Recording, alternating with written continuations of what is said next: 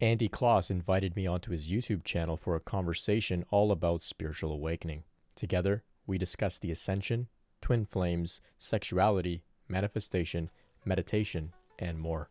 Visit andykloss.com and support him on his YouTube channel. He's a great guy. Enjoy the episode.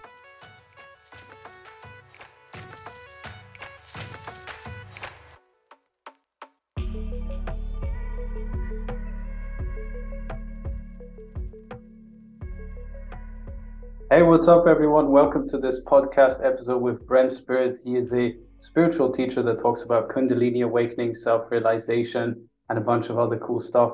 Uh, welcome to the podcast. Hey, thanks so much, Andy. It's a pleasure to be here with you. Awesome. Maybe we can dive into like a bit of your backstory. You know, when your awakening first started, I think it was a twin flame situation, if I saw correctly on your blog, that kind of like created a Kundalini awakening or something, right? Yeah, there's there's many many themes the twin flame uh, theme came about about halfway through, I would say. But prior to that, all of this began for me at about 15 is when I would say the spiritual journey began, the spiritual journey of of beginning exploration on a, in a conscious way.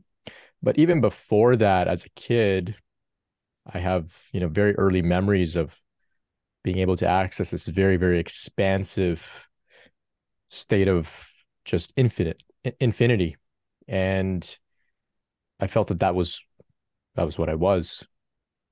I remember being in an un, un, un a, a seamless state of observation of of my thoughts in my mind. Um, there was no identification there. all of this language and, and you know the way I articulated today was not available to me, you know, when I was a kid. But when I look back, I have very early memories of being able to stop the mind at will, uh, I would play little games with my mind. You know, I would just kind of see where the thoughts would go, and you know, it was like a tool I had. And I like to describe it. You know, when you give a child a tool, they don't work with it; they play with it. And that's what I would do with the mind. You know, before bed, I would play these games, and it was just this very uh, innocent way of, of interacting with the mind. I didn't take myself to be the mind. And so, you know, you were speaking about, you know, the spiritual awakening journey and and how that all began for me. But I like to describe a little bit about rather than how I woke up, I like to describe a little bit about how I fell asleep first. And so I think that we're all born awake as children. The ego has informed, there's no intense identification with it. Um, I think identification begins to happen later on in life as we mature, as we go through difficulty, um, as people give us reasons to identify with the mind, you know, they they tell us who we are, or we begin to believe uh, the stories. And I don't think there's anything wrong with that. I think that's a very useful tool to navigate the world. It makes things interesting to play these characters. But how I began to fall asleep was uh, there was a very particular moment that I remember I was maybe about five or six. My parents would, you know, they do everything for me. Tell me what I'm doing, you know, where we're going, everything, including what I would wear. And so I wake up in the morning, you know, I'd have my clothes laid out. I put those clothes on, and that was, uh, you know, I didn't question it. Then one day we went to the store and we were looking for some clothes, and my mom said, "Hey, you know, pick out a pair of pants that you like." And immediately a sense of autonomy emerged. You know, pants are going to define who I am. Now, am I going to wear the track pants, the, you know, or am I going to wear the cool jeans? And suddenly was, you know, who who who am I going to be? And so, all you know, it's very very innocent and almost you know very simple, but for a child, this was a very significant moment. And so I chose the cool jeans, and then I, you know, began to identify as a cool kid. And around that emerged all sorts of different um, qualities. You know, who do I hang out with? Do I hang out with the other kids who wear cool jeans, or do I hang out with the the kids who still wear the the track pants that their parents picked out for them? You know, and then all of this separation began to merge over time. Not immediately, not, and you know, the ego didn't uh, um, become like super rigid like in one flash. I think it over over many years, different difficulty, uh, you know, in in relationships in school, uh, different you know ideas of who am i going to be in the future all that kind of stuff future and past became to be began to be more uh, where my mind would go now. And looking back, I can see that the innocent way in which I would used to play with the mind as a tool fell away. And I began to identify with the mind. Now I am those thoughts in the head. I am Brent, the cool kid, does this, who does that. And then from there, um, you know, I'm, I'm I must be about 14, 15, anxiety, depression, fully identified with the mind um, fully invested in the story of the past of what happened to me as a victim. And it was very, very uncomfortable, immense suffering.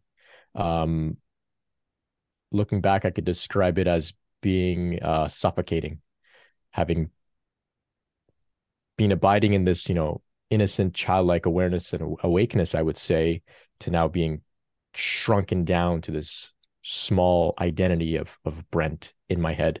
And it was very very uncomfortable and i couldn't tolerate it.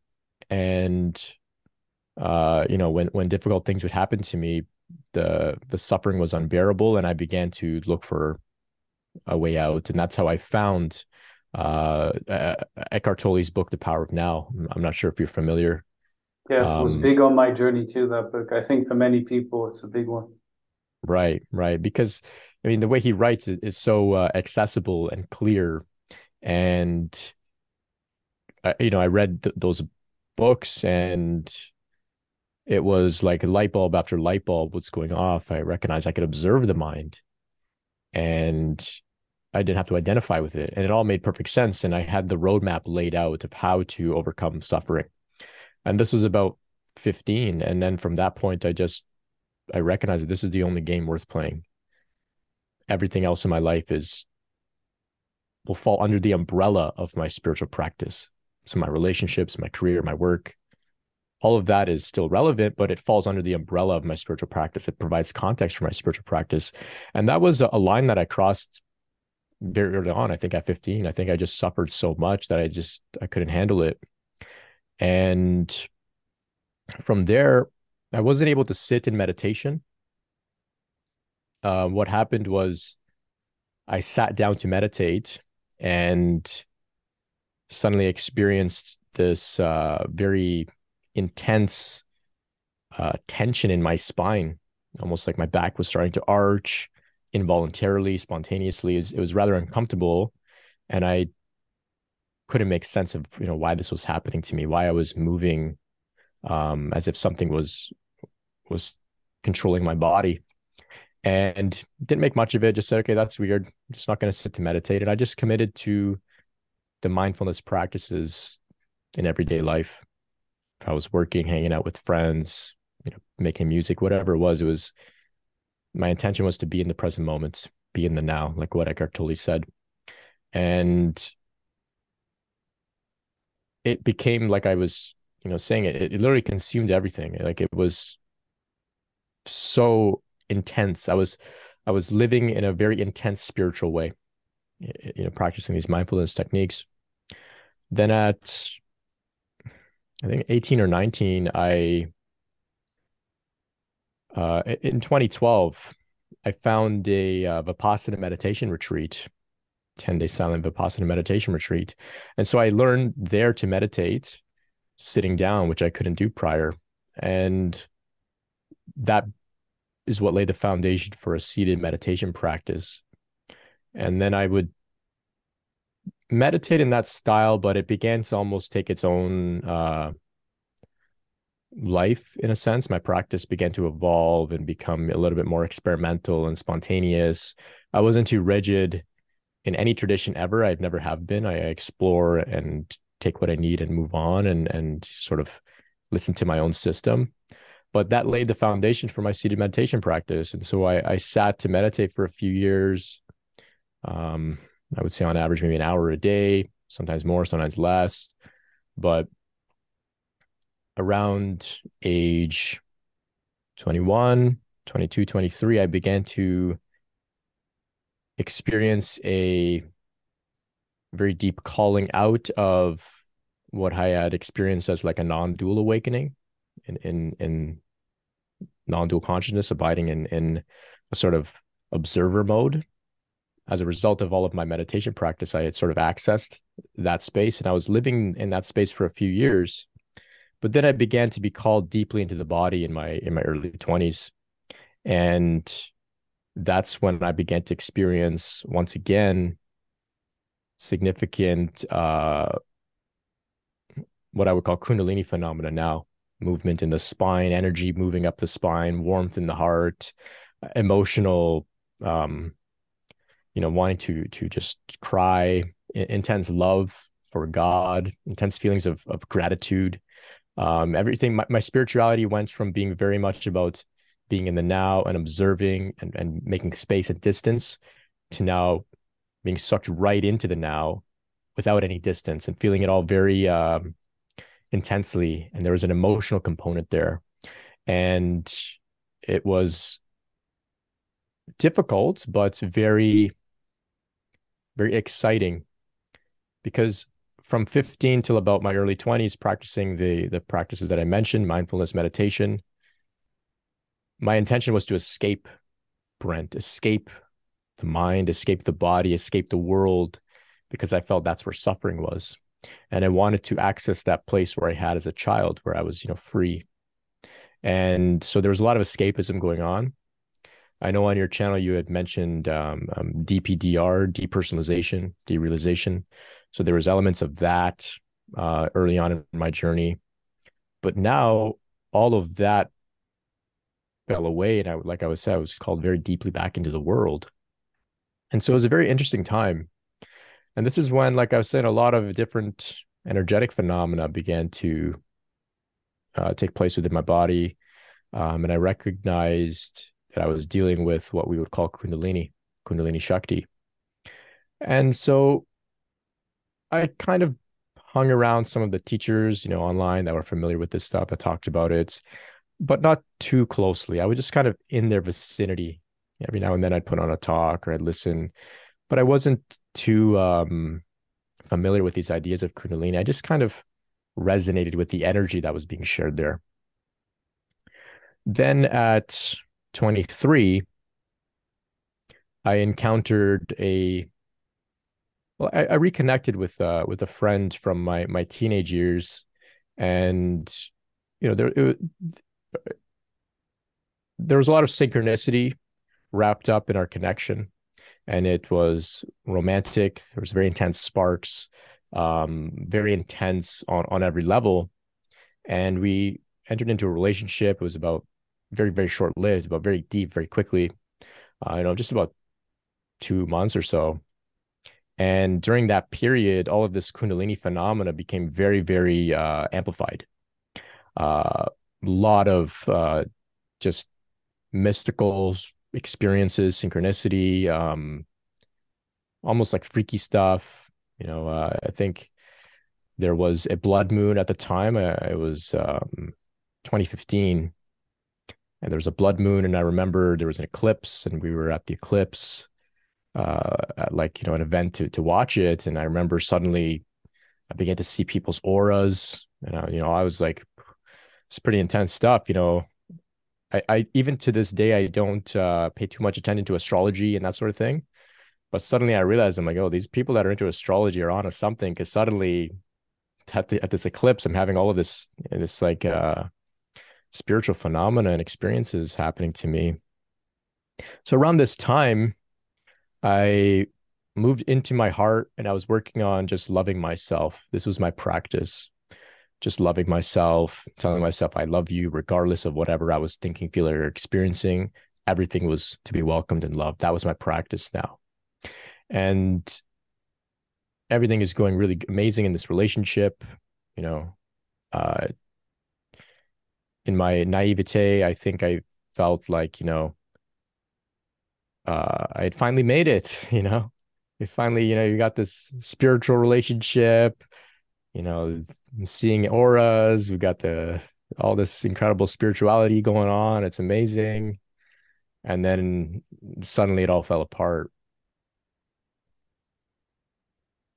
It's interesting that I uh that I just skipped over probably the most significant spiritual experience of my life for some reason I went there. But prior to it falling apart, uh we had to ex- explore a little bit of psychedelics, uh, magic mushrooms, and together with that partner or by yourself? Like, yeah, yeah. And my practice, like I said, was I love you practice. And I would do this I love you, you know, hands on my chest, just saying, I love you, I love you, I love you over and over and over again. And during this experience and this trip, I was doing this this practice very, very intensely. And that's when I experienced this rising of of the Kundalini energy. And it felt like the equivalent of a freight train moving through a very small shaft within my spinal column. Like that's what it felt like. Not painful, but with that degree of intensity. And you know, I, I in that experience, it was totally incredible. Left my body. It was orgasmic. It was transcendental. It was mystical. It was all of those words in one times a thousand. And uh, what's interesting is that though, like I mentioned, I was hanging around with these teachers that were talking about Kundalini. When this happened to me, it was so incredible. And I, I didn't even connect the dots that this was Kundalini. I just thought, you know, something pretty interesting happened to me. And suddenly I was experiencing what I would call, you know, like a, a state of, of unity consciousness and I, I, couldn't distinguish myself as Brent from anything around me, even the room, the, the furniture, the people. It was all just me. And there was immense love there. Next day, you know, this this feeling persists of oneness. It's it's it's a little less uh it's a little bit more easy to navigate because I do have a sense of Brent here, but this oneness feeling is persisting and the just from from that moment the relationship just just crumbled. Over the next week or two it had just completely fallen away. And i entered into like a very very dark dark period of my life. Uh there was a lot of emotional purification happening. And as a result of this this kundalini awakening that took place. And so just as i you know began. I, I, continued with the i love you practice. I sat in meditation for about six seven hours a day just saying doing this i love you practice. And in cycles things would come up from past lives from my childhood things i couldn't remember even were coming up raw emotions that didn't have a specific event was all coming up and I was just saying, I love you, I love you. And I was releasing it. And I can feel things either being released or dissolved within my heart, within this like fire in my heart. Sometimes I would feel things kind of shooting out of my crown and kind of going out into the ethers and being released. And there's this deep, deep healing taking place. Um, it was very, very dark, difficult.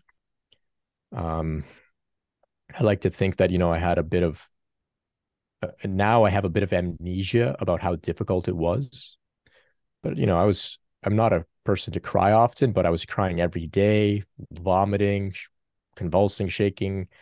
Uh, you know, I was uh, going to sleep and I would have these really high fevers and I would sweat like drenching the, the, the sheets in sweat. So I began to sleep in a in a towel that became my blanket, a towel. Wow. And it was dark, but now the teachings that I was familiar with made sense. I had all this support in place. I had all this uh these these teachers out that I was familiar with who had gone through this. And I could hear their messages on a new level now. I could see, you know, they were saying this is, you know, it's going to be okay. Go through this transformation. So I never felt victim to this process. It was difficult, but I never felt like, you know, why is this happening to me? I understood why it was happening to me.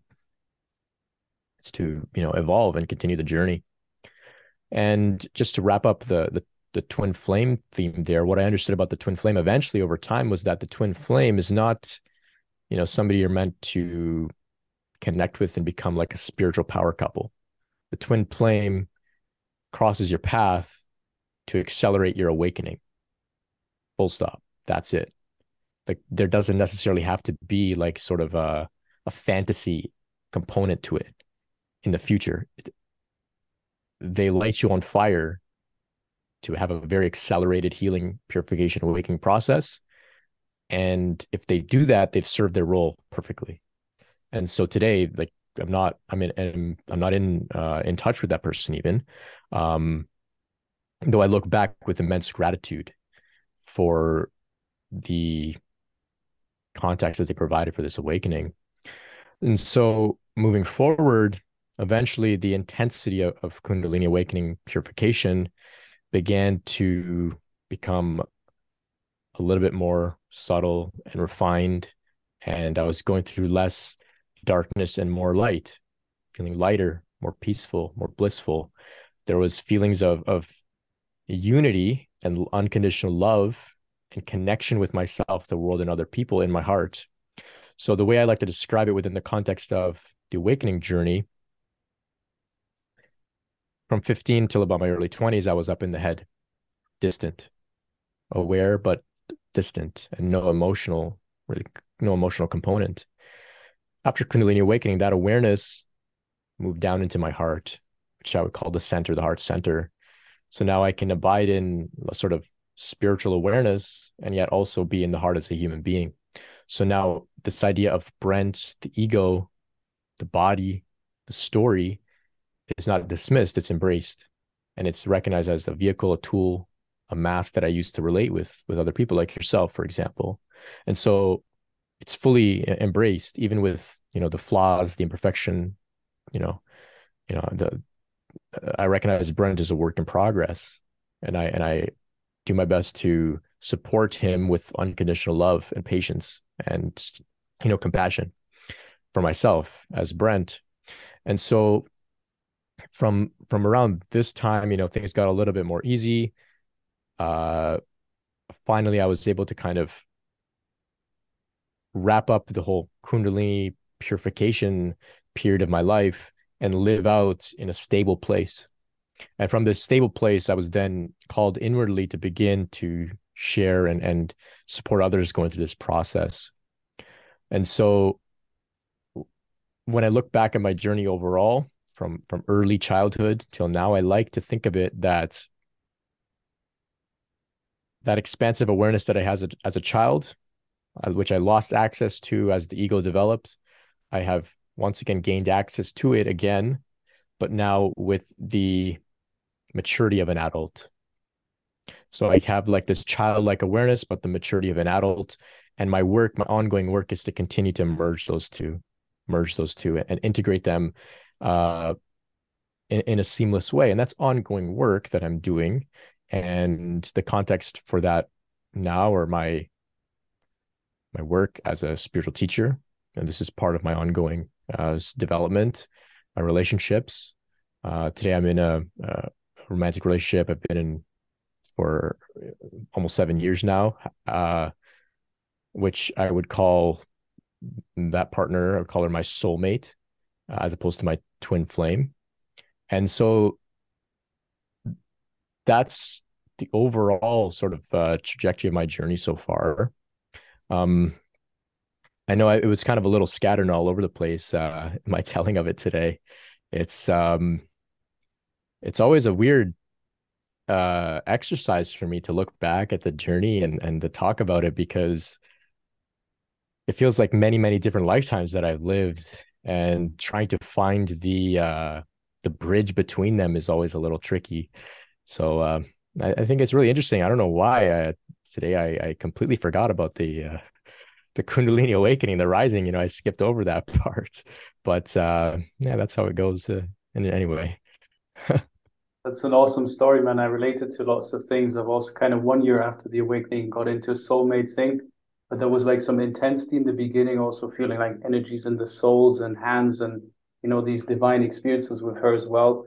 And then now it's kind of like slowed down a bit. And, you know, there's sometimes even triggering still going on, right? Like intense triggering like ego things getting revealed and stuff so i feel like even soulmates while they are like more chilled or whatever like they can still come with triggering and like highlighting aspects of ourselves that we've kind of disowned or something yes yes absolutely absolutely um i, I don't think there is a, a so-called perfect relationship without any triggering without any work to be done um because relationship is about growth. So it, it's almost like a, um, it's impossible to have a relationship like a genuine relationship that doesn't have any of that because a genuine relationship is about growth like i'm saying. So so uh, it's the same same for me as well. There's there's an ongoing refining happening.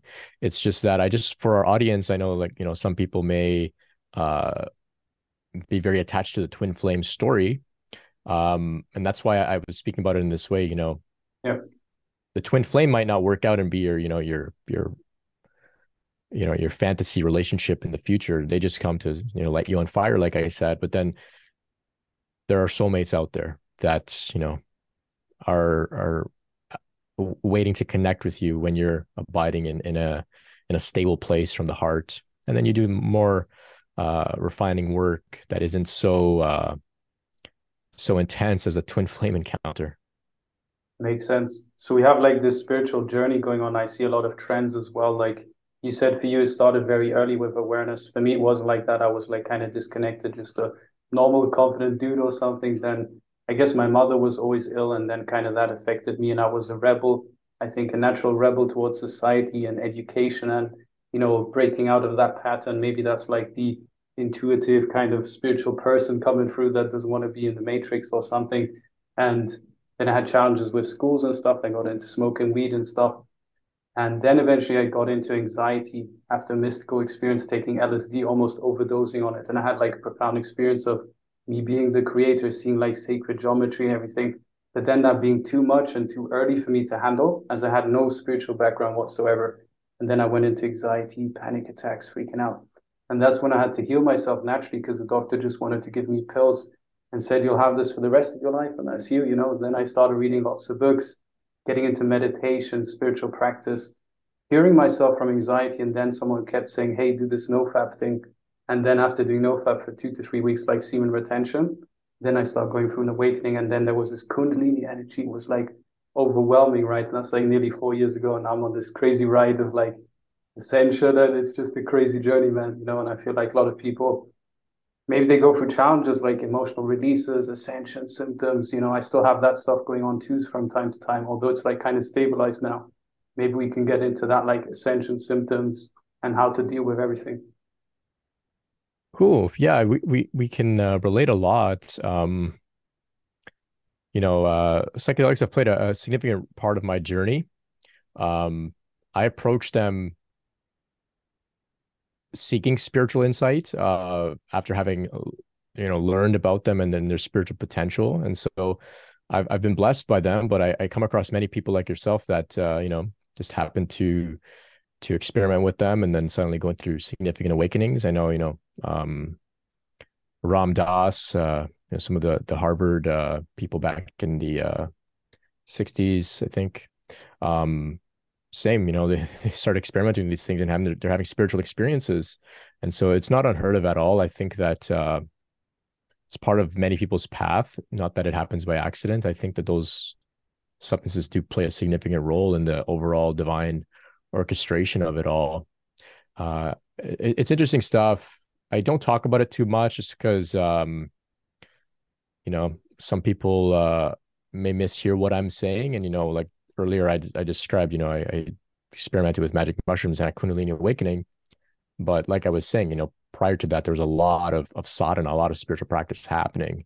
It wasn't just something that happened to me on on drugs, you know.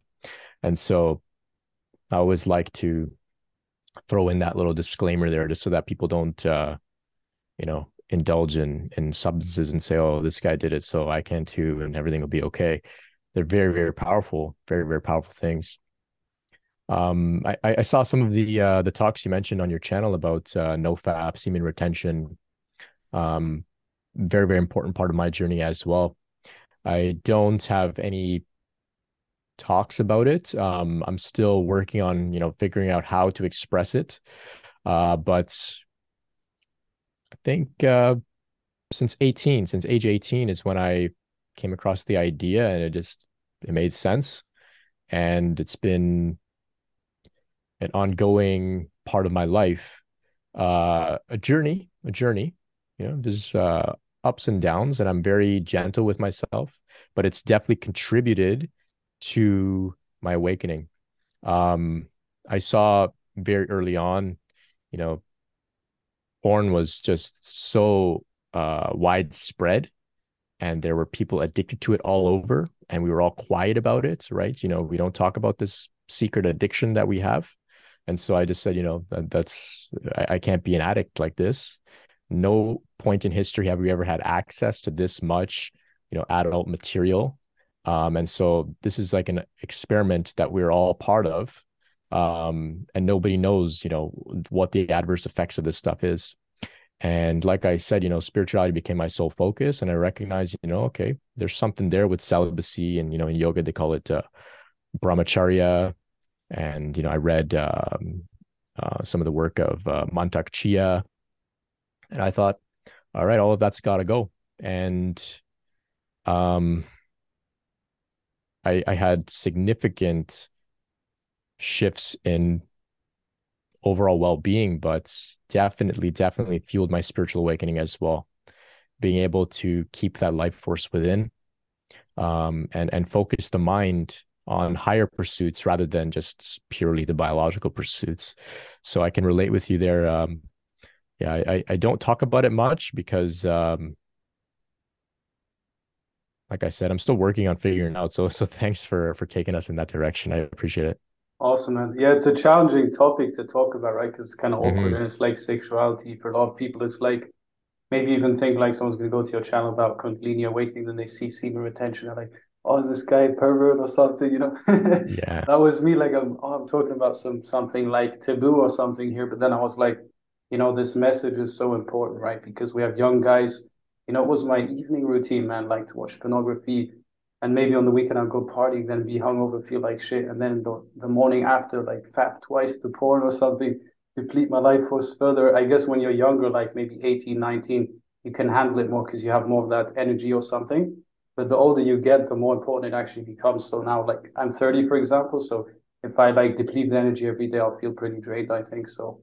And also the adult yeah. movies, like they're so destructive, right? They make you kind of objectify the opposite sex or whatever you're into, and then you just see everyone from like the lower chakra. And, oh, I want to fuck this thing, and like it kind of messes with us on a vibrational level, right?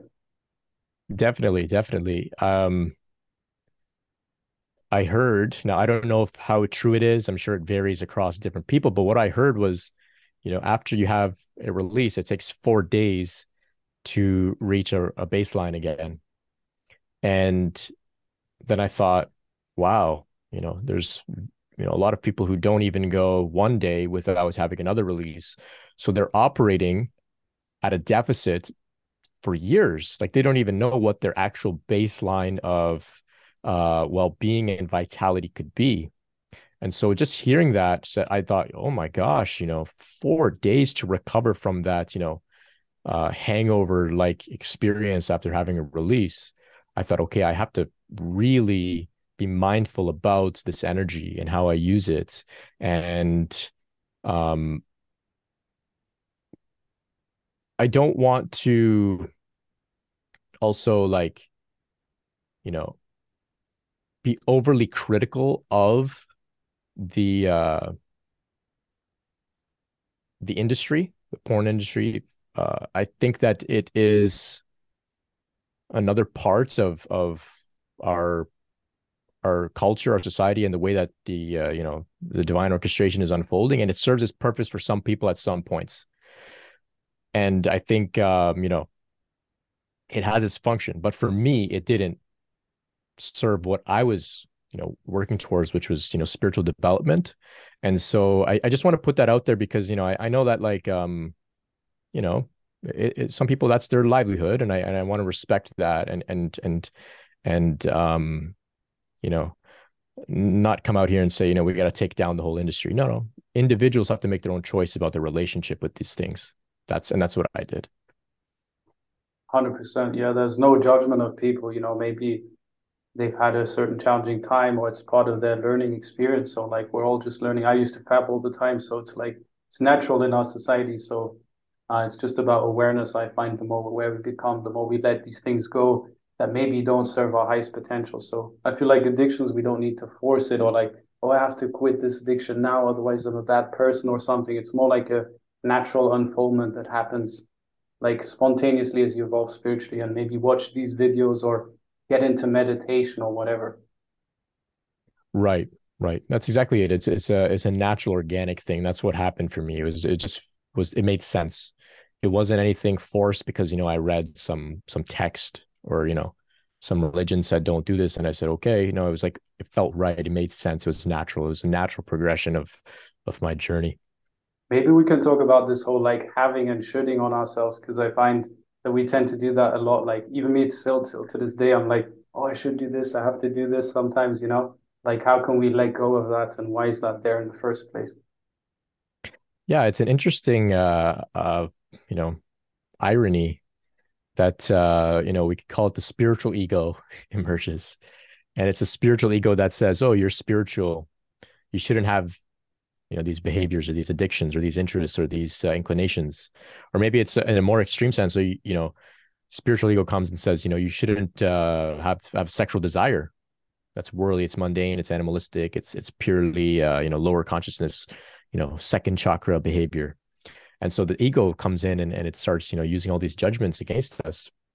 I like to think about this overall theme as the aim is to be in the heart center so we've got three chakras above higher chakras spiritual chakras and we've got three chakras below and in the heart center all are integrated and embraced and so yeah sexual desire natural normal it's uh, it's it's something that we have to respect and honor and bring consciousness to, and it's an ongoing journey. No problem. Uh, maybe there's um, root chakra issues, uh, fear, survival, fight or flight, anxiety. All that's welcome too. All those, you know, if we can make friends with all of these phenomena, then we can stop using the spiritual ego to try and you know um, make them go away right? So we can almost look at like say something like anxiety and this is you know happens to me. Maybe i have some some anxious thought or you know my heart races a little bit and i might think oh you know why is this happening to me? I thought i had you know i've been through kundalini awakening. I've been doing this for you know more than more than half my life all this stuff maybe anxiety is just a, a function of the body to uh, protect you and i could thank it oh okay you, maybe there's a threat or a perceived threat oh, thanks, the body's still working, the protective mechanism is still operating. Mm, thank you. And so, like with like that, we can flip the script instead of beating ourselves up for anxiety. We can actually thank our system. Oh, thanks for uh, you know giving me the the biological signals that I need to pay attention because there may be a perceived threat. Now, then we can investigate that threat. Maybe it's not a real threat. Maybe it's you know you saw uh, somebody sent you a text message, and you know you're not under any real uh, threat. It's just something you read, but then you can investigate it with curiosity and you can soothe yourself and say, oh, thank you. You know, there's nothing, nothing to be afraid of here, but thanks for, for being alert and ready. For example, or maybe there's like, you know, we become super committed. I'm going to meditate 30 minutes every day for the next 90 days or something like that. And then when it doesn't happen because, you know, uh, the ascension has its almost like its own uh, timing and its own sort of uh, natural organic unfolding and our rigid overly controlling attitude to say you know i'm going to meditate 30 minutes a day for the next 90 days doesn't fit it and so we've got to just be gentle with ourselves and say it's okay if you miss the meditation it's okay if you didn't feel like it no problem the spiritual ego comes and basically uses all the all the mechanisms of the ego, except now it's wrapped up in, in spirituality. So it seems as if it's justified now, right? Because now, in, before, you know, if you didn't keep up with your routine, it was because you were, you know, lazy, undisciplined, etc. Now it's, oh, you're of lower consciousness, or you're identified with the ego, or you're giving in to worldly attachments. You know, it's all wrapped up in in just spiritual terms, but it's the same same mechanism ultimately. And so you know, it's always interesting because people who aren't on the spiritual path don't beat themselves up as critically as some people on the spiritual path, which is, uh, you know, like I was saying, it is pretty ironic, but just becoming aware of it, that alone is enough to begin to diffuse and dissolve it.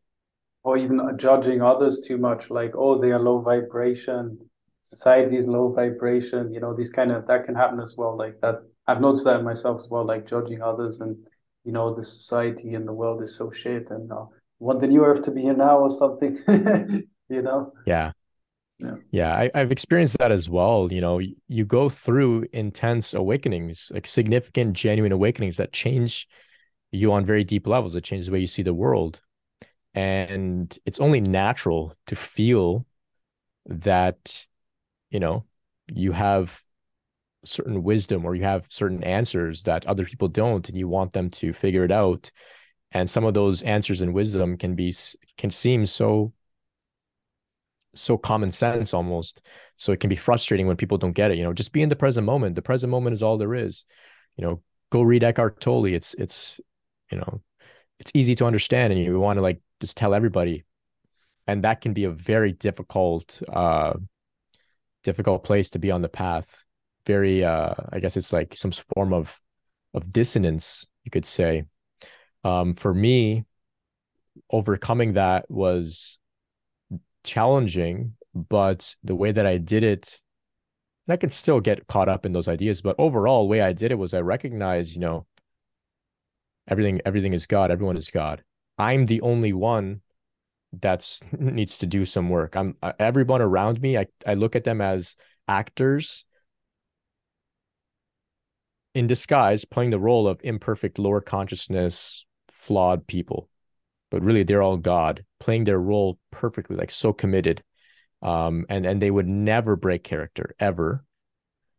I'm the only one here that has to grow and develop and, and evolve. And they're all providing context for that. So we flip the script on that once again. And now my practice is to recognize if there's some behavior or person or something going on in the world I look and I say, hmm, what is God trying to teach me through this? Maybe there's a lesson. Maybe there's, maybe I won't be able to pinpoint the exact teaching or lesson, you know, with extreme clarity immediately, but there's something there. And rather than me trying to change the lesson, I'm going to look for for what the teaching is within it. So that's kind of my approach to dealing with, you know, the judgment that arises. But it's it's very natural. I mean, how can you not, you know, get arrogant and feel a little superior and have your ego kind of get a little bloated when you go through these very very profound awakenings how can you not it's only natural and and and even that needs to be approached with a little bit of um, gentleness eventually it goes away it does settle for most people um, and so practicing humility is very important it's been very important for me to to watch the way i talk about this stuff um, you know, I always like to openly admit that I'm a work in progress. Still stuff is happening. I'm still working on things not perfect. Like I want to always try and throw that in here and there because that's what keeps me grounded and also stops people from elevating me as like a spiritual teacher and saying, "Oh, this guy, uh, you know, he probably doesn't have any um, work to be done because you know, Kundalini awakening is is stabilized within it." no, the work doesn't stop. And so that's part of my way to level the playing field and and see everybody as on their own journey, everybody as God in disguise and that sort of thing. That's awesome. Maybe we can use this to transition into like the I saw you made a video about like light workers, you can live your purpose now. You don't have to be perfect. You know, even Jesus was angry. You had a video recently. I really enjoyed that one. And maybe we can dive into that a bit more because I noticed that myself. I'm like, who am I to share content online? Who am I to help these people? Like ego, self doubt, and like, oh, I feel the calling, but like, you know, there's this resistance, and like that that actually put me on a whole like kind of maze of like getting confused and distracted even the last three years where I was like pursuing this thing and then oh no I'm not ready and then oh I should go on Facebook you know? But now I feel yeah. like I'm more like stabilizing into the purpose thing and maybe we can dive into that. Yeah. So this idea of spirituality or the spiritual awakening journey turning an individual into a perfected human being there are some historical and cultural and, and religious uh, implications and, and reasons for this overall the general statement should just be you know all of these great spiritual masters have had you know incredible pr right? They've had incredible um, people that have presented their stories and presented their character in a way to make them appear as if they have no flaws, appear as if they're appear as if they're superhuman, appear as if they are not like us mere mortals. And so we think that when we go through this journey, we will eventually come to that point. And if we're not at that point, well, then we're not when we're then we're not ready to do any work. And so this was very difficult for me because like I know I've had significant spiritual awakenings, right? I'm speaking openly and and just just bluntly about it. I know I've been through significant transformations of consciousness, enlightenment experiences, self-realization, kundalini awakening, all this kind of stuff. I know that's the thing. It's real. But yet why am I not perfect?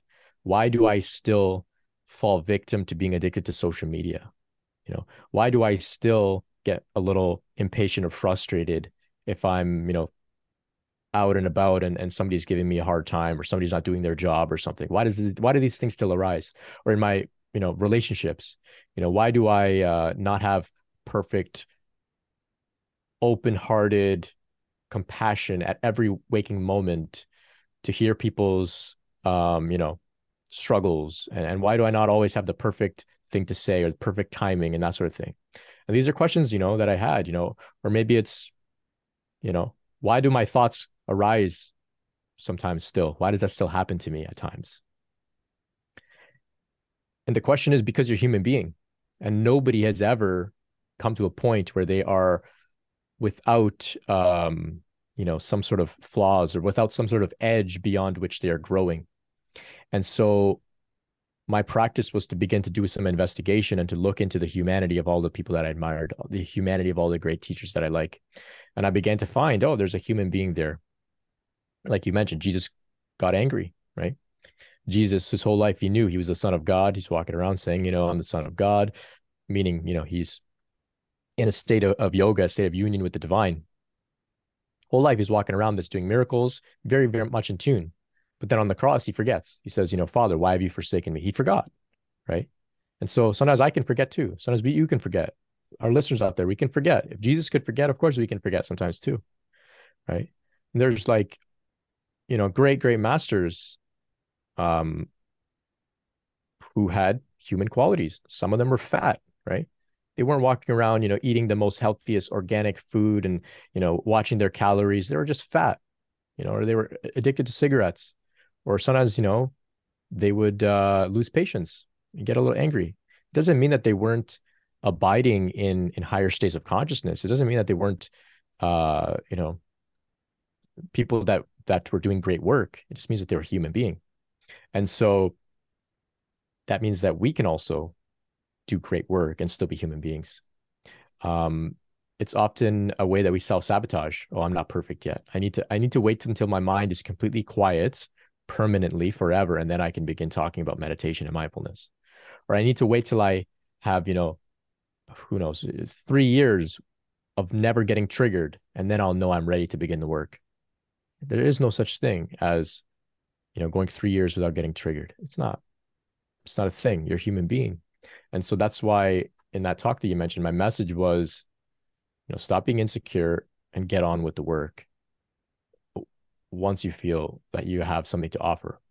You know, you don't get on the, with the work when you're in the middle of a dark night of the soul. You know, that's not the time to go and start, you know, trying to support others and doing light work per se. But when you're feeling stable, you wake up and you're like, you know, I feel generally pretty good. I have impulses to share. I have uh, the energy. I have the the ideas. Begin then. You don't have to wait until you're, you know, some sort of perfected being because that's not a thing. It doesn't exist. Anybody who acts as if they are is lying to you. They're lying to you. And anybody who believes in these ideas of perfection, those ideas need to be dismantled. It's very, very toxic and unhealthy. And it's uh it's once again that spiritual ego coming in to criticize and and shut down and that sort of thing. And with that said, another disclaimer here. We don't want to use these ideas to get involved in spiritual bypassing, of course, right? You know, we don't want to say, oh, well, I'm not perfect. Jesus wasn't perfect. Buddha wasn't perfect. Nobody was perfect. So, you know, I can be an abuser. That's no, no, no. we don't use these ideas to harm ourselves or others but we also don't use those ideas to hold ourselves back from from offering our gifts to the world it's like finding balance between those two poles you just mentioned and i feel like even the awakening process is about becoming balanced like even balancing masculine and feminine to some extent within like we both have all these energies. I to myself a lot of this hustle mentality still there like you know i'm on purpose like taking massive action wanting to crush it goals etc then i'm like finding on the other side or the awakening process brings out this feminine part of like releasing emotions and needing to rest. And i'm finding myself balancing those uh, spheres and extremes in myself as well on this journey which can be challenging as well like as a man it's like oh emotions emotions off of women and stuff, right? It's like we're kind of conditioned to push them down, and that can actually delay our healing process as well. I find, you know. Right, right, yeah. The uh, the cultural ideas exist as well. That you know, not the not necessarily just the spiritual ego comes in, but then there's also you could say like you know the uh the hustler ego, especially being on social media and that sort of thing, that stuff can come in, right? And and it's all has to be tempered with awareness and gentleness and and moving in a natural way, uh, finding balance, of course, because you know you, you mentioned massive action. We want to take some action, maybe not you know burn out, but we want to take some action. We don't want to fall into the the spiritual ideas of you know just let her say or lay lay around, you know, lay on the couch, hang out on the beach, don't do anything. You know, we want to actually take some action as well. So it's a it's a balance, like you said. Hundred percent. Um, how do you think like people can start with their life purpose? Do you think it's like maybe some intuition or like they should do affirmations or the law of attraction? Like, what are your kind of thoughts on that? Life purpose um, can vary greatly, especially for people on the spiritual path. I think a lot of people sometimes think that, you know, okay, they're going through spiritual awakening that means once they reach a point of stability they're going to be called to become an author or a speaker or you know to have a youtube channel like you or i or uh, you know become a energy healer or something spiritual. And so it can be difficult when you know they're only looking at those spiritual um, vocations those overtly spiritual vocations and they don't feel like any of those resonate with them. Well that's because many of us aren't called to be working in an overtly spiritual context maybe your life purpose is to be the greatest parent that you can be the greatest partner the greatest person at your career. Um, you know maybe it's to inject your spirituality and and the insights and and and wisdom that you have but inject it within some field that is you know not overtly spiritual. So maybe you know presenting ideas about you know spirituality within um you know like maybe the fitness industry or or even finance for example. Um you know we need people in all of these spheres uh sharing the spiritual wisdom and insight in incognito ways as well. And so your life purpose doesn't have to be this overtly spiritual thing though it can be. It can be for some and and for some it, it will make sense it will be obvious but not for everybody. And you know, there's a lot of people out there that have gone through very significant awakenings who don't have any material online. They don't talk about this. Maybe they couldn't even put it into any words. And because they're living their purpose in another way, you know, maybe they're just really great parents, you know, for example, a really great friend, or maybe their life purpose is to just um, care for people in suffering. You know, talk to somebody who's suffering, you know, maybe they're homeless or they're sick, you know, talk to them about Kundalini awakening but you hold space for them from that state of consciousness within yourself and you're present with them and you meet them as a human being you know maybe just comforting them talking to them about you know gossip whatever it is the spiritual stuff can be um, offered without talking about it openly. So we can look at our purpose like that. For those who you know might feel you know i don't know what my purpose is and stuff like that i, I can totally relate. Um you know it's been it's an ongoing uh, challenge for me especially because it's happened to me and the spiritual spiritual awakening, all this stuff's happened to me so early on. I never really had the opportunity to establish uh, some sort of worldly career. And so many people establish a worldly career. You know, they make uh, make their money, they they build a family, and then they have spiritual awakening. And it's it's jarring because you know they have to like sometimes uh, leave careers, find a new purpose, all that kind of stuff it's challenging in its own right. But for me, you know, I, I at 15, I realized this was the only thing. And so like everything else became like just secondary, you know, studying in school and that sort of thing. Um, I found that experimenting and trying many different things, that is uh, a great way to see what we like. Um, for me, after having experimented with many different things, I found photography was a way for me to share my gifts, um, express myself, create art, and also make a living. And so that was my purpose. But even bigger, I recognize that um, you know I have more to give, and inwardly, I was told very clearly what my mission would be, which would be to like my life's mission, my my soul mission, my my life's purpose, which would be to do this work. And so those things can come inwardly if you're open to it. So we can ask for guidance and insight. Um, I had a very interesting experience that I actually haven't talked about uh, on my channel. I've been meaning to, but I guess this is the time. So during this point where I was like in this sort of limbo, you know, I'd gone through spiritual awakening. I know, okay, I'm not really meant to work in like a corporate environment. Um, I don't know what, you know, what is my purpose? Yeah, I got photography going on, but you know, with AI, I think photography's it's done. Give it a year or so, and uh, you know, all of these visual arts uh, careers are going to be radically transformed. And so I know, you know, I can't be doing this for like an entire lifetime photography. So what is it? You know, what is my purpose? What is the real calling here? And there was a great uh, stress to try and figure it out, to try and figure it out and I felt pressure to figure it out for myself as if I was in control. And so I I I pray and I, when I pray I ask just the universe God, you know, give me some guidance. Let me know what's going on. What do I do?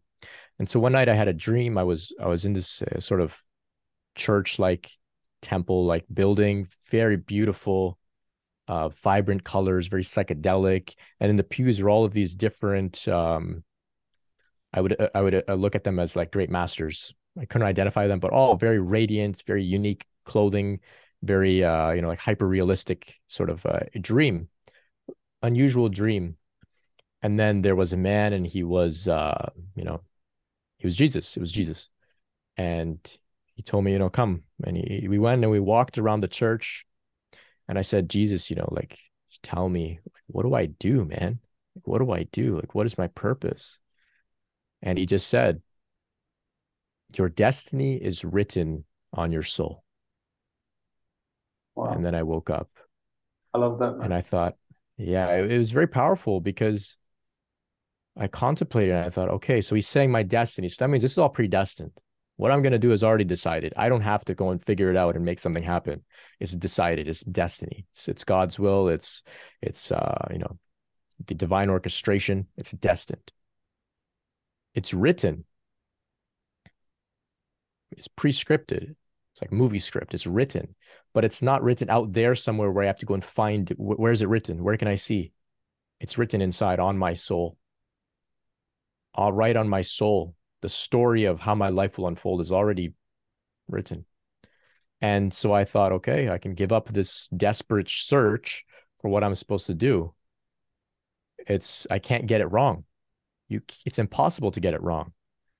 And i need to stop looking outside for what i'm supposed to do and just turn inwards. And it, i'll be able to you know maybe see a line or two of what's next. Maybe not the whole script all at once but a line or two. Okay that's what i'll do. All right. And so these these words your destiny is is written on your soul.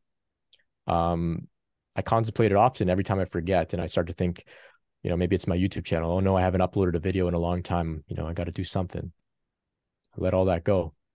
It's all written already. The time, the upload times, and and the view count, and and how the subscribers, all it's all written already. I can let all that go. So all the the hustle mentality, you know, the massive action stuff, all those ideas fall away. They're all trumped by this idea that I'm just playing out my destiny. And so from there, there comes a great relaxation. And from that relaxation comes inspiration to act. And sometimes that inspiration does move me to take massive action Maybe it does move me to stay up late and work, but it comes from a very different place from staying up late and working to try and, you know, um, make something of myself. Now it comes just because I'm I'm I'm moved by the divine within. I'm in, inspired. I'm enjoying staying up. It's not it's not a, a it's not a challenge to do it. I'm not fighting anymore. I'm just relaxing. And this is an ongoing dance. I can totally get involved in in forgetting that it's all predestined and written on my soul and and start to, you know, fall back into old patterns. And, you know, it's an ongoing work. But but that was what Jesus told me in the dream, at least in the dream. It reminds me when you said that of like the concept in non-duality of non-doership. So even if you study Ramana's work, he's like, oh, you know, you don't need to do anything. It's all already predestined and stuff. And that can be a challenging proposition for the ego, right? Because the ego wants control. It wants to influence the future, plan everything and have everything laid out and avoid even triggers and avoid, you know, issues or problems. Whereas the soul maybe wants to go through that, right? So that's interesting. Um, do you think like right. it's the whole um, non-doership thing and that that's like the truth, the ultimate highest truth? Or do you think like maybe we can still influence our timeline or something by you know doing affirmations visualizing or even just going within or something like that yeah it's a it's a really interesting uh, paradoxical you know conundrum i think that this idea of non-doership destiny predestined free will doesn't exist god's will is all there is etc i think that serves as a tool to snap us out of when we're in states of trying to desperately control things and trying to desperately uh, make things happen and trying to figure it out ourselves. When we're in too far on that end of the spectrum, then ideas of non-doership and and you know um, there's only God's will, there's only you know a pre-written divine orchestration happening, snap us out of it. But then if we're too much on the non-doership end and we're just sitting on the couch being like, there's nothing to do, there's nobody here, everything is happening on its own, then we need to hear ideas of you have to go and do the work. You have to go out and participate in the journey of life as a human being. Participation, engagement. You didn't come here as a you didn't incarnate, you know, from the divine or whatever to sit on your couch and say, "Oh, there's nobody here. There's nothing to do." Like that's not what you're here to do. You're here to participate. You're to play the role and like role play and you know put on the mask of Brent and go out in the world and and engage. Um, and so there's a fine balance there. And so at times, yes, non-doership is a good useful tool and other times uh, free will contemplating that is is also a useful tool so we find balance in the middle and in the middle those those ideas merge and we recognize there is no free will. There's only god's will and there's only god. And i'm god and you're god everyone else is god and we're playing out god's will in that way. And so then yeah if you want to engage in some sort of spiritual practice maybe it's affirmations maybe you're practicing writing a journal and trying to die uh, you know uh, you know fantasizing about the future and in an attempt to manifest that future that's part of the excitement of the journey we can flip the script a little bit and think you know yeah i'm saying some affirmations. I am confident i'm healthy i'm wealthy whatever it is. It's not that you're creating that reality in the future. When you do those affirmations you have like a psychic antenna that's picking up on the future reality already. And that's what you're speaking about. You're tuning into the future and saying oh i'm i'm happy i'm healthy i'm wealthy as if you're already there. So it's the future coming back to the past to tell you what it's about rather than you trying to project your ideas of what the future is going to be about you see what i mean it's mm-hmm. like it's all happening in the mo it's all happening in the now anyway and so manifestation is an interesting thing because sometimes we get overly uh focused on I have to put effort into creating my own reality. I've got to do the affirmations. What if it's already said? What if you've already made it in the future and now you're just enjoying the journey there? And part of the journey, part of enjoying the journey there is participating in uh, the exciting, joyful activity of saying positive affirmations just because it feels good. Right. And so these are different ways that we have to kind of like throw the whole spiritual journey, like flip it around, look at it from different angles. Because if you only look at it from one angle for too long, it stops working. You've got to keep shifting and keep looking at it from here and there. You got to be very, very flexible. If you get stuck in one spot, um, once once those perspectives have served their purpose for you, they begin to turn on you, right? I've noticed that as well. Like sometimes being in manifestor mode, and then it's like I'm called to be more in letting go. Then I've been in letting go for a while. Then I'm more like, oh, more intention, more action, kind of like flowing, like this balance. And I keep getting the theme balance in this like whole interview. It's like all about balance and awareness and just being with what is and also being taking inspired action and stuff like that. I think. Um, yes. Do you do you recommend to people like that you work with if they don't have a spiritual practice that they kind of implement one? I think earlier we talked about how the ascension process does its own thing. So it's again, there's no like structure. Um, but I see a lot of teachers, they're like, oh, I recommend you have a meditation practice in the morning or something.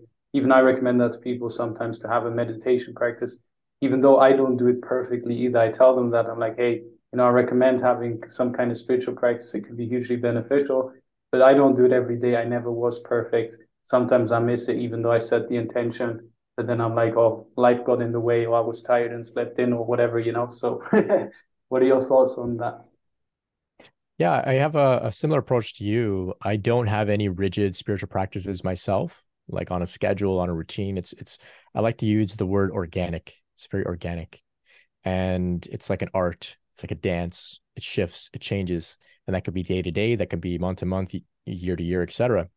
So what I recommend to people is to just consider they have no practice, especially if they're very like uh, lost because the spiritual journey can be so confusing. You know, we got crystals here, we got meditation, we got, you know, drugs, we got all these different things. And it's like, you know, what do I do? What's going on? I say, okay, just 20 minutes a day meditate in an organic way. If you mess up, no problem.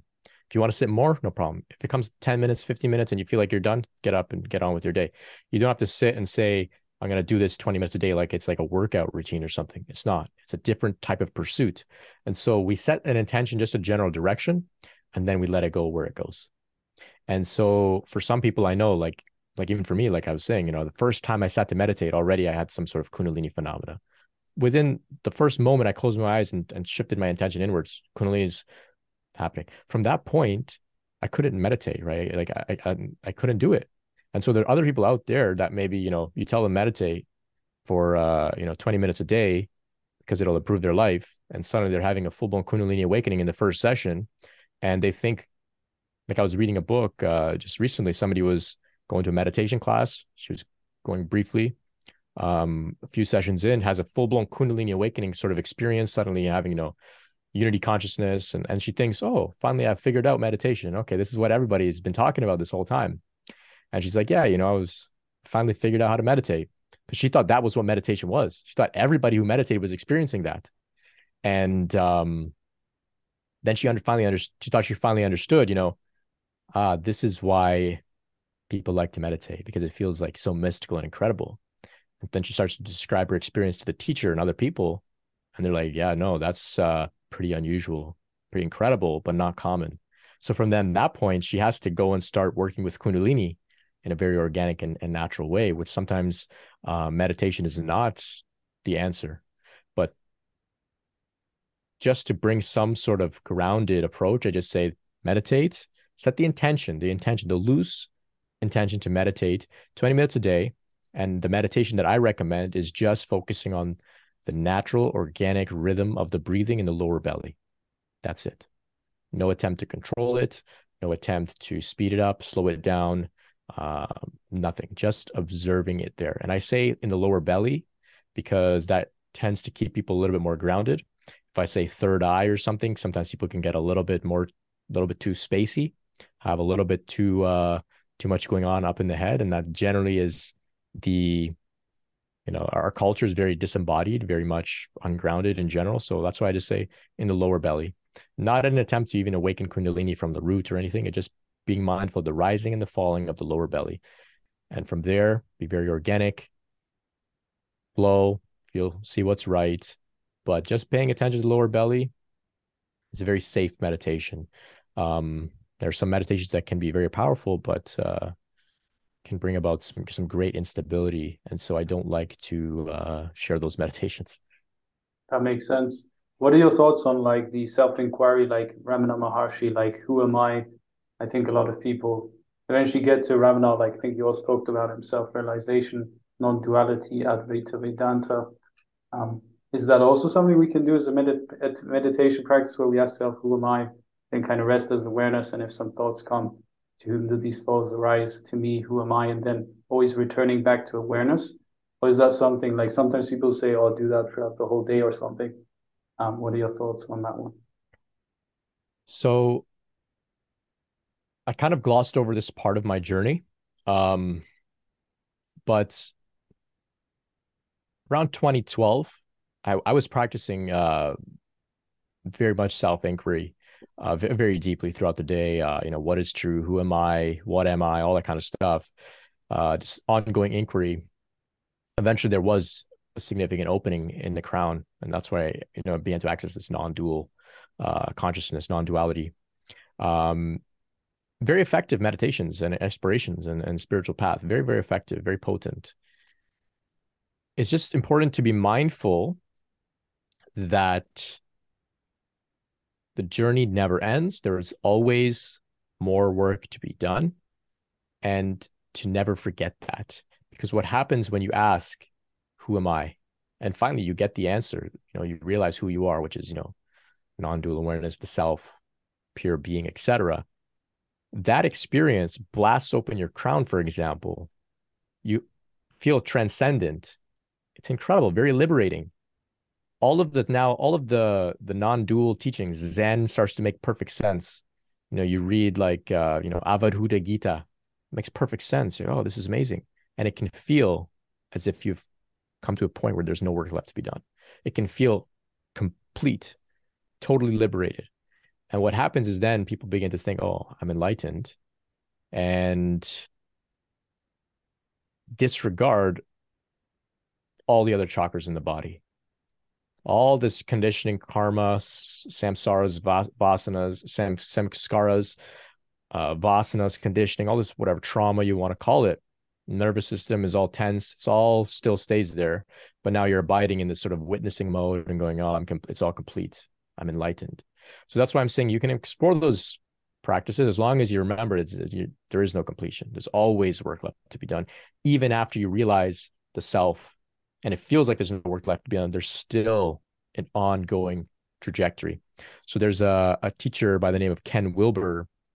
I'm not too familiar with his work, but he describes two, I think it's taken out of a larger context, but there's two main themes of the journey. He describes waking up and then he describes cleaning up.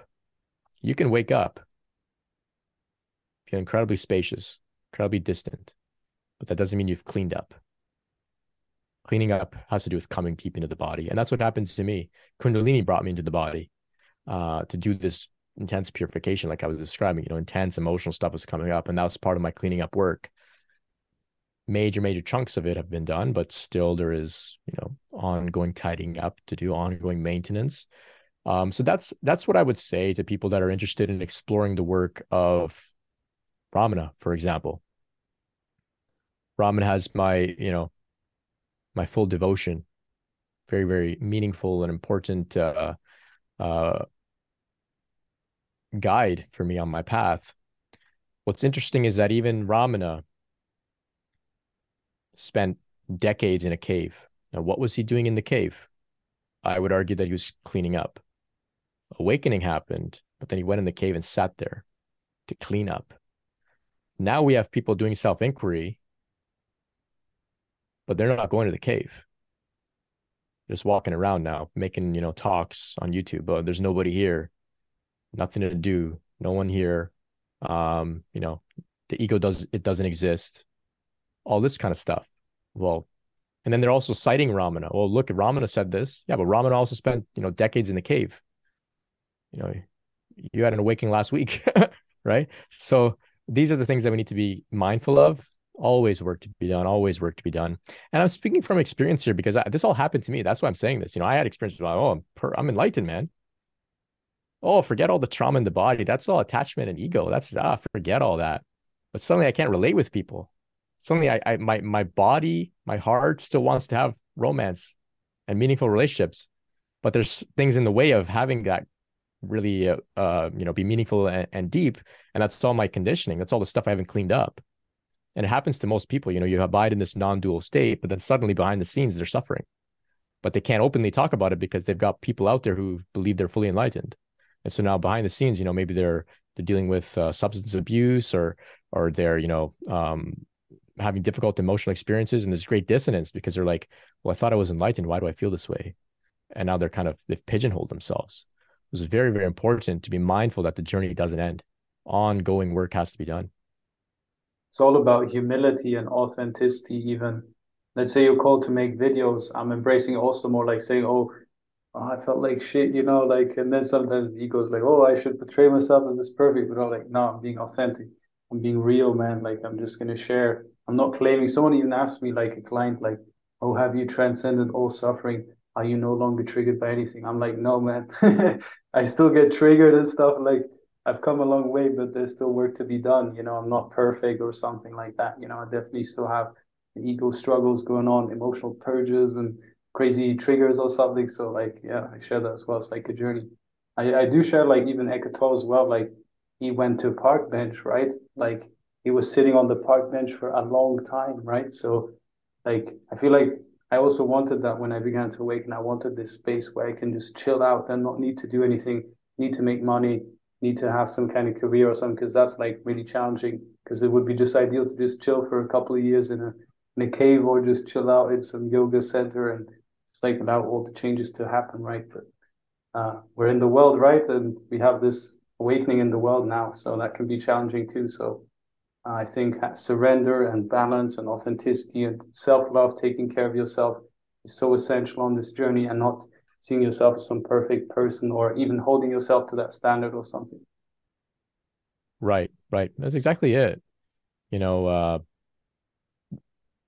we we work out the kinks in the world now. Yeah, there will be periods where you might retreat a little bit, you know, for a season or two, you're a little bit more recluse, but we work out the kinks with the assistance of society, our relationships. They trigger us to help us to clean up a little faster. Because Ramana in the cave, it took him decades. He didn't have anybody there, you know, poking, pressing his buttons, triggering him. It was all coming up, uh, you know, without that support, you know. But here we have the support of people pushing our buttons, to bring things to our awareness so we can release it a little faster because that's what I feel uh, contributes to the accelerated ascension that's happening on the planet. You know, uh, when Ramana was going through this, things weren't as fast, right? And if you if you wanted to to to meet him, for example, you know, you might have had to, to travel great distances to go and meet him, right? Now I can look up on YouTube. I can I can have you know multiple tabs open of different teachers from around the world right have kind of books all this stuff it's it's all the support is like very very accessible now so all of that contributes to a little bit of a different pacing of, of the journey and even, even Eckhart Tolle, you know, he sat on the bench. Um, you know, I don't think it was for decades, but a few years. But now, like, you know, just one season, a couple weeks, you can make great, great leaps in, in cleaning up. As long as we don't get to the the idea or the point that, you know, I'm perfectly cleaned up like we were talking earlier. There's, there's no such thing. It just keeps on going. You just mentioned the accelerated ascension process. I also feel that it's kind of been accelerating and like it's a different time. Like you mentioned, maybe teachings from the past, they were also more in that time, which wasn't a time of spiritual intensity, of Kundalini awakening, of like mass awakening of consciousness. And I feel like there's a 5D shift to a new earth. And even Jesus spoke of the new earth, right? And Eckhart Tolle has a book, A New Earth, as well. So maybe we can dive into that. Do you think we're kind of maybe manifesting a new Earth, like the Earth's vibration is increasing and we're ascending as a collective species? And I'd love to get your take on that whole thing. Yeah, th- there definitely is an accelerated, what we would call ascension. And one of my favorite teachers, Matt Kahn, he describes ascension as multiple people going through awakening. Like many people going through awakening, we call that ascension, right? So there's many people going through awakening, many more than ever before. Um, and there's a shift happening on the planet. Now, within spirituality, this idea can sometimes get a little bit um, in the realm of like, there's going to be a utopia and we're all going to have a Kundalini awakening and we're going to be singing Kumbaya and it's going to be like we're all on magic mushrooms all the time. You know, it's like I, I bought in some of these ideas as well, you know. Um, but I, I think it's a little bit more exciting, and there's always going to be something that we cannot fully uh, predict. that has to do with what's happening on the planet. And so I don't think there's any one person tradition, uh, no channel that knows really the what's going to unfold in the future. Uh, but I don't think it's going to be like some like crazy utopia. I think what's going to happen is over time, some of the older structures will start to kind of uh, dissolve to make way for for newer ways and newer ways of operating. Maybe it's like financial system. Maybe it's uh, the way we look at healthcare. Um, you know, our relationships with uh, psychedelics, for example. I think there's like a reemergence happening in that in those fronts.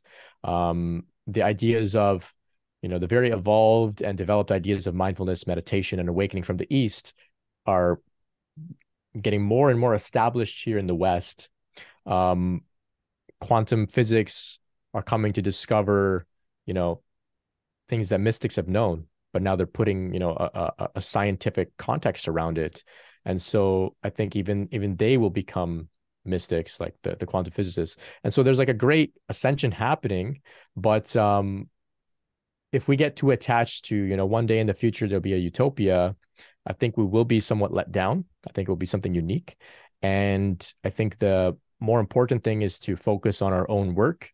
And if we all just focus on our own work naturally the the next um, um, iteration of our planet will begin to emerge um, so i don't focus too much on what's happening on the planet in terms of the uh, the energies and stuff like that. I know there's some people that have uh, you know talks about ascension energies. Um, like I mentioned, maybe there's some astrological events that kind of coincide with awakening and that sort of thing. And um, I'm not saying that that's not valid. I think it is valid. Actually, I've had some some experiences that kind of uh, have shown me that it is valid. It's just not my focus per se. My focus is on the individual, um, and and so that's uh, that's sort of my approach to those topics. I love it, man. Uh, I love this interview, man. I love everything you've shared so far, and it resonates deeply with me and my own experiences too. Is there anything that you wanted to add as well before we wrap it up shortly? Uh, I, I just wanted to address uh, your point. I didn't really speak much about it. Was about like ascension symptoms. Did you want to? Did you want to go there? Yeah, for me, that's been a big part of the journey. Like having lots of ascension symptoms, like upgrades and shifts, and like crazy Kundalini experiences, and lots of fatigue. You know, at the beginning, I would sleep a lot, you know, a lot more than usual. I feel like super tired and fatigued, like oh, almost like something was wrong with me physically. But I know it was just the awakening process taking its toll. And I feel like there's lots of light coming down or something beaming into us and increasing our vibration. And the body has like a hard time keeping up with all these shifts and transformation that is arising. And so I feel that that's what explains ascension symptoms. And I was just curious about your take on it as well, how you view the whole ascension symptoms thing. Yeah, I, I agree with you. Where we differ is I call them ascension signs. I, I feel that the wording symptom, even Kundalini symptoms, awakening symptoms, it apply it implies that there's like some sort of pathology there. And with symptoms, we want to kind of, you know, cure them and their problem. Signs is different. Signs of a great transformation happening, signs of awakening. What are the signs? Oh, great fatigue. That's a sign of awakening. So that means we we we rest. If it's a symptom, we have to, oh, okay, well, I need to fix something. Maybe I gotta like, you know, find some magic supplement to stop the ascension symptom of fatigue. So that's my, my that's where we differ a little bit. But I, I feel like um this is just uh semantics. I, I don't think that you really view it in like a, a pathological way you know, based on your work. It's stuff. just something I picked up, you know, like as other YouTubers, and I just, yeah, you know, when I when my thing started, I had no fucking clue what was going on. I was by myself, yeah. all these crazy experiences. I'm like, am we going insane, man? Like, what's happening, you know? and then I watched yeah. these other YouTube videos. Oh, okay, it's ascension symptoms, and I just kind of used the terminology. That what you're saying resonates even more. Like, um, I would agree with the ascension signs, and that they're actually signs of progress and not something to fight or like fix, as you said, you know that resonates so right right. Yeah so so with my my youtube channel for example i think i've i got to talk about kundalini signs and symptoms. So i put the keyword symptoms in there because that's what people look for right? And so i, I totally understand. I i know we're on, we're on the same page on that front. Um for me i just recognize you know like uh just like puberty we have all different signs of puberty right? You know fatigue changes in interests body changing uh, you know, we're becoming more emotionally mature, more psychologically mature. same thing that's going on here, just in a in a spiritual direction now.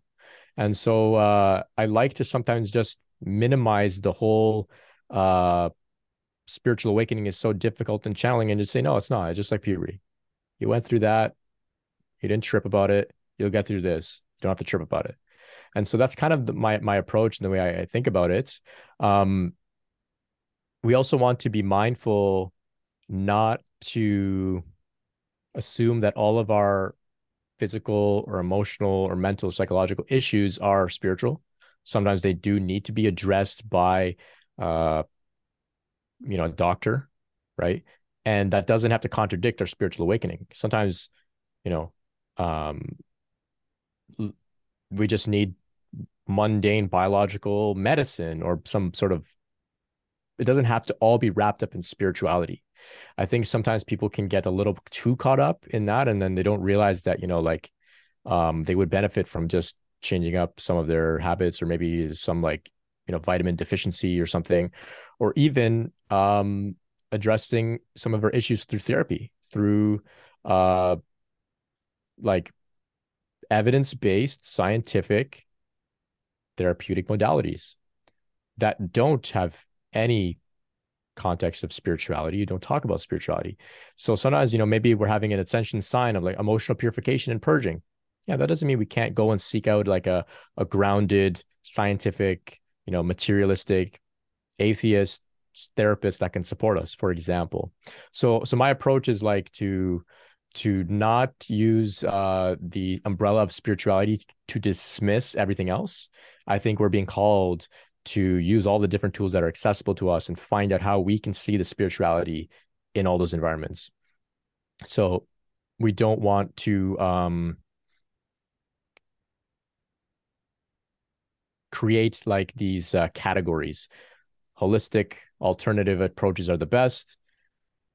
The uh, you know Western medical model is all BS. No, it's all God, right? It's all divine. It's all spiritual. There's nothing that's not spiritual. So where's the, what is the value in all of these different things? That's our invitation at times. Well, at times it's not. Um, and and so I I try to I try and do my best to bring my own spirituality, my own spiritual journey, as well as to invite others to bring it all into the world on the ground and then spread it out like across every domain, every sphere.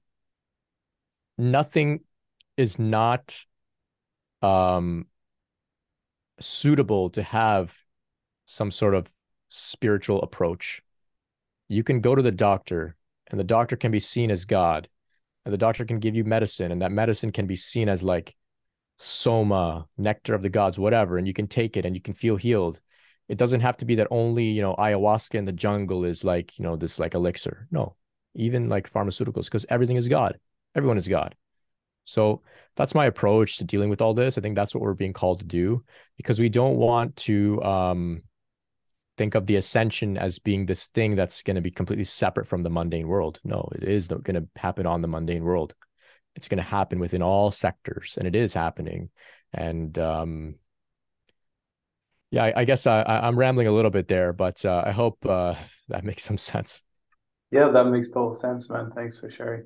Uh, do you think there's like some, you know, the past kind of three years have been kind of crazy on the world stage, right? With like, you know, lots of restrictions and everything. I'm not going to mention certain keywords here for algorithm purposes right. and stuff. But do you think that maybe there are some like forces that are kind of working against humanity and that there's some kind of like good and bad and on this world, or is that also a duality trap or something? Because you say everything is God or something. Yeah, so I'm happy you brought us there because I don't want to once again uh, get caught up in spiritual bypassing and saying everything is God, even you know somebody who's abusive or maybe there's some uh, corruption on on a you know on a larger scale. You know, we don't want to say all oh, those people are God, and and you know we do also have to play our role of questioning things and um, not believing everything that we see at face value, and that goes on a grand scale. It also goes on a on a minor scale within our own relationships. So we want to apply discernment. And um, in the bigger picture, when I really zoom out, I don't think that there is anything that is not part of uh, the divine unfolding. I don't think that there's anything trying to, uh, you know, get in the way of it or like derail it. I don't think that. I think it all is part of that. Um, when it comes to the past few years, what I recognized, at least in myself, was for many people, this was an opportunity, uh, which what I would call a forced retreat. So you're you're forced to retreat. Some people have been, you know, hustling and, and and working, and they never had an opportunity to turn inward. And this was a perfect context for that. And um, very early on, I think within like a, a month or a few weeks, I recognized this. You know, when everything started to, you know, um, um, get shut down, I recognized this and it it uh, coincided with many people's awakening. I, I come across a lot of people that are speaking about you know during this period suddenly had some shifts similar to the shifts that you and I had a little bit earlier, and um, the general themes that I see is that they're not as uh, confused or lost or um, the pace that they go through things is a little bit faster than what was happening even 10 years ago like it's because of this this uh period of time where things were were shut down and whatnot um it was a forced accelerated retreat and it wasn't a retreat by yourself in a little meditation hut. It was a retreat with your family your partner. It was a retreat with uh you know maybe the, the few people that you could have in your little social gathering. And so there's a lot to unravel in terms of ancestral trauma in terms of all the different issues relationship stuff. Um, and so it seems to have been like a, a very useful context. Now, with that said, you know, I don't want to uh, dismiss the great difficulty that came from those times that are still going on. You know, people getting sick uh, on many levels, not just to do with you know the the major uh, um, worldwide il- illness, but mental health issues.